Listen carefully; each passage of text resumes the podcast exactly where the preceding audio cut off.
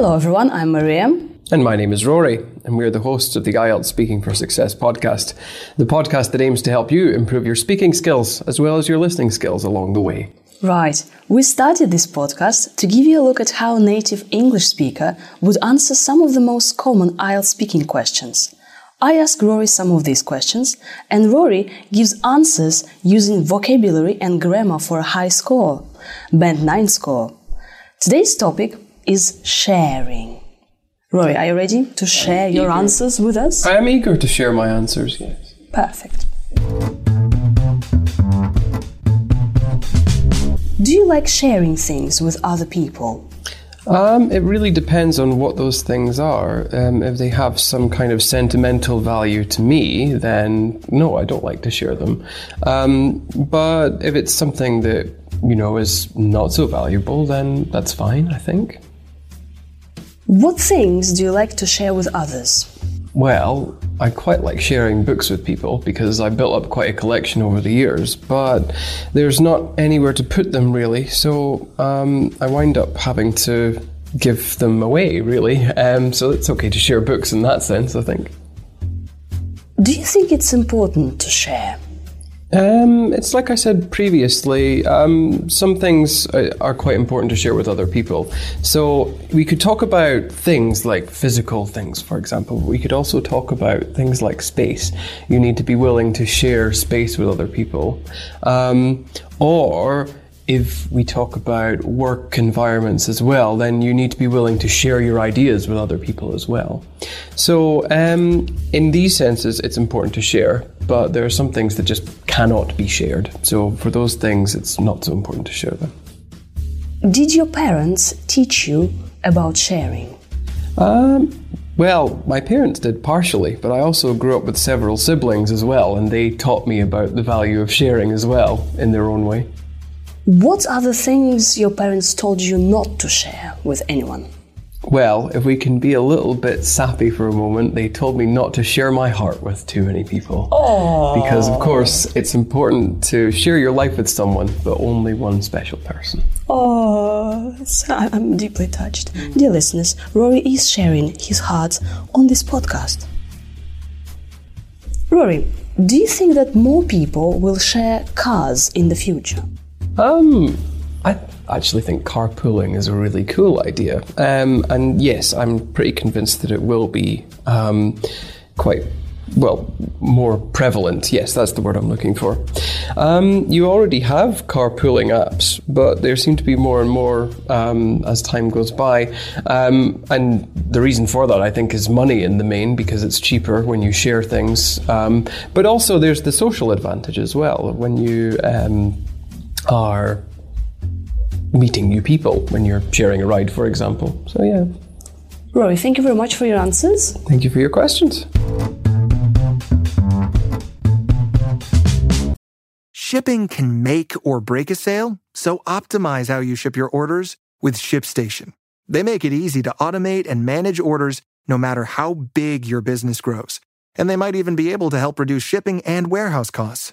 So optimize and keep up your momentum for growth with ShipStation. Sign up for your free 60-day trial now at shipstation.com and use the code POD. That's shipstation.com with the code POD. Dear listeners, Rory has just used gorgeous vocabulary, precise words, and lovely grammar for a high school. So, Rory, uh, while talking about sharing, you mentioned sentimental value. Mm-hmm. Uh, how can I use it in a sentence? The sentimental value is used to describe uh, not the value in terms of money, but the value in terms of the emotional connection that you have to an object. So you could talk about, um, well, for example, I wear uh, my grandmother's wedding ring. It's not worth a lot of money, but it has a lot of sentimental value to me because I was very close to my grandmother, for example. Yeah, or my shirt has a sentimental value. Well, not the shirt I'm wearing right now. I don't think it costs so much. Mm, no, not so much. Well, talking about books, uh, you mentioned that uh, you built up a collection of books. Uh, built up is a phrasal verb. A very good phrasal verb, especially if you use it in the phrase built up a collection or to build up a collection. This is very specific uh, vocabulary for talking about the amount of things that you've collected over time. And another phrasal verb you've used, wind up. Wind up having to give books away. Wind up. What does it mean? It's my favorite phrasal verb, wind up. Um, wind up is just to talk about the end result um, after a lengthy process. So, after building up my collection, I wound up having a lot of books that I had to give away. So, there you are. You can have several phrasal verbs, and it sounds quite natural actually. So, why not? Wind up and in the past, uh, wound up. Yes, absolutely. Um, maybe it's easier for some listeners who have problems with their uh, grammar. If it's not um, wind up, then it could be end up or ended up. So that's maybe easier to say if you So want to. I ended up having um, to give it away. Yes. Or I ended up uh, giving away all the books. or I often end up having to give them away. That would be another good thing to mention. Um, end up plus ing, Yes, for example. plus ing. Okay. Um, you also said um, like people are willing to do something, or I was willing to. What does it mean? It's um, how much people want to do something, really. But again, you could talk about want to do something, um, but again, a higher score, um, more specific willingness, willing to do something. It willingness is more coming from the inside, whereas want can be coming from the outside or the inside. It's not very clear. And we always say like I'm willing to do something. Yes, absolutely. Could you give us a sentence? Um, I'm willing to work if I get paid a lot of money. Ah, right.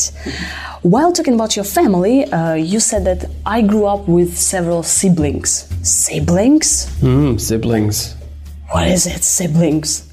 Siblings is a very nice way of talking about your brothers and your sisters. Um, even if you don't like them, you can still talk about your siblings. Yeah, does it sound a bit formal? It is quite formal, actually, yes. Um, but of course, um, you could use it in a casual sense if you're making a joke, for example. Yeah. So, for example, how many siblings do you have? Yes, I have. Oh gosh, I have four siblings actually. Wow. So Rory has four brothers, or well, two brothers and two sisters. Actually, I have three brothers and one sister. She's very lucky. okay, she is a lucky girl. Yeah. Uh, I have a brother. So can I say I have uh, one sibling? Yes, why not? Rory, you said be sappy. Sappy? What is it? Sappy is like when you say something that's almost it's sweet, but it's almost too sweet. Um, you have to be sappy, to be cheesy. They're kind of the same thing. You're talking about something it's too emotional almost. Like girlish stuff. Um, I don't know. I think men can be quite sappy as well, don't you? Uh-huh. Yeah, absolutely. Uh, could you give us a sentence? I'm quite sappy whenever I'm paying compliments to my partner. Right. So, uh, what are you feeling? You f- you are emotional. Um, I'm just really sweet. I'll say things like, um, "You're a thief because you stole my heart." Things like this. Ah, okay. We've talked about uh, car sharing, and uh, you said carpooling apps. Pooling, carpooling apps. Carpooling is, again, a very specific way of talking about sharing a car. I think it's actually a more common phrase in America, but um, it's increasingly becoming more popular, um, especially like we were talking about American culture being quite widespread last time. So, carpooling, people use this expression quite often. And of course, app is just short for application, but no one says application fully. Yes, it's too long. App. It is, Yes, yes. like refrigerator. No, it's you say fridge. Application apps. Uh, and when the examiner asks you like about car sharing, it's nice to paraphrase Mm-hmm. and use like another word, carpooling. Exactly. Right. And we can say like uh, people will share rides, share a ride. Yes, exactly. Um, and I think I did say share a ride. Absolutely, you did. Yes. You've used a nice adjective, more prevalent. Mm-hmm. Could you give us a sentence and the meaning of the word? Um, well, if we're using the word more, then we're comparing two things. So, for example, um, and you want to talk about one which is more widespread um, or something that is used more often. So, if we say, let's talk about Russia. We live in Russia. People speak Russian. Absolutely. So, we could say that in Russia, it's uh, Russian is more prevalent than English, Yeah, for sure. Yeah. Or we can say that car sharing in Moscow is more prevalent than in other towns. Probably it's Yeah, becoming. more widespread. Um, yeah, absolutely. But prevalent is a precise word, well, a less commonly used word for a high score. Exactly. Dear listeners, now you can listen to Rory's answers again, and this time notice gorgeous grammar and precise words he's using.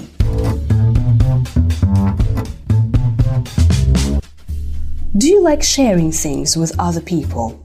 Um, it really depends on what those things are. Um, if they have some kind of sentimental value to me, then no, I don't like to share them. Um, but if it's something that you know is not so valuable, then that's fine. I think. What things do you like to share with others? Well, I quite like sharing books with people because I built up quite a collection over the years, but there's not anywhere to put them really, so um, I wind up having to give them away really. Um, so it's okay to share books in that sense, I think. Do you think it's important to share? Um, it's like I said previously, um, some things are quite important to share with other people. So we could talk about things like physical things, for example. We could also talk about things like space.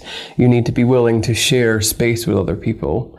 Um, or if we talk about work environments as well, then you need to be willing to share your ideas with other people as well. So, um, in these senses, it's important to share, but there are some things that just cannot be shared. So, for those things, it's not so important to share them. Did your parents teach you about sharing? Um, well, my parents did partially, but I also grew up with several siblings as well, and they taught me about the value of sharing as well in their own way. What are the things your parents told you not to share with anyone? Well, if we can be a little bit sappy for a moment, they told me not to share my heart with too many people. Oh. Because, of course, it's important to share your life with someone, but only one special person. Oh, I'm deeply touched. Dear listeners, Rory is sharing his heart on this podcast. Rory, do you think that more people will share cars in the future? Um, I actually think carpooling is a really cool idea. Um, and yes, I'm pretty convinced that it will be um, quite well, more prevalent. Yes, that's the word I'm looking for. Um, you already have carpooling apps, but there seem to be more and more um, as time goes by. Um, and the reason for that, I think, is money in the main because it's cheaper when you share things. Um, but also, there's the social advantage as well when you are meeting new people when you're sharing a ride, for example. So, yeah. Ta ta! Bye!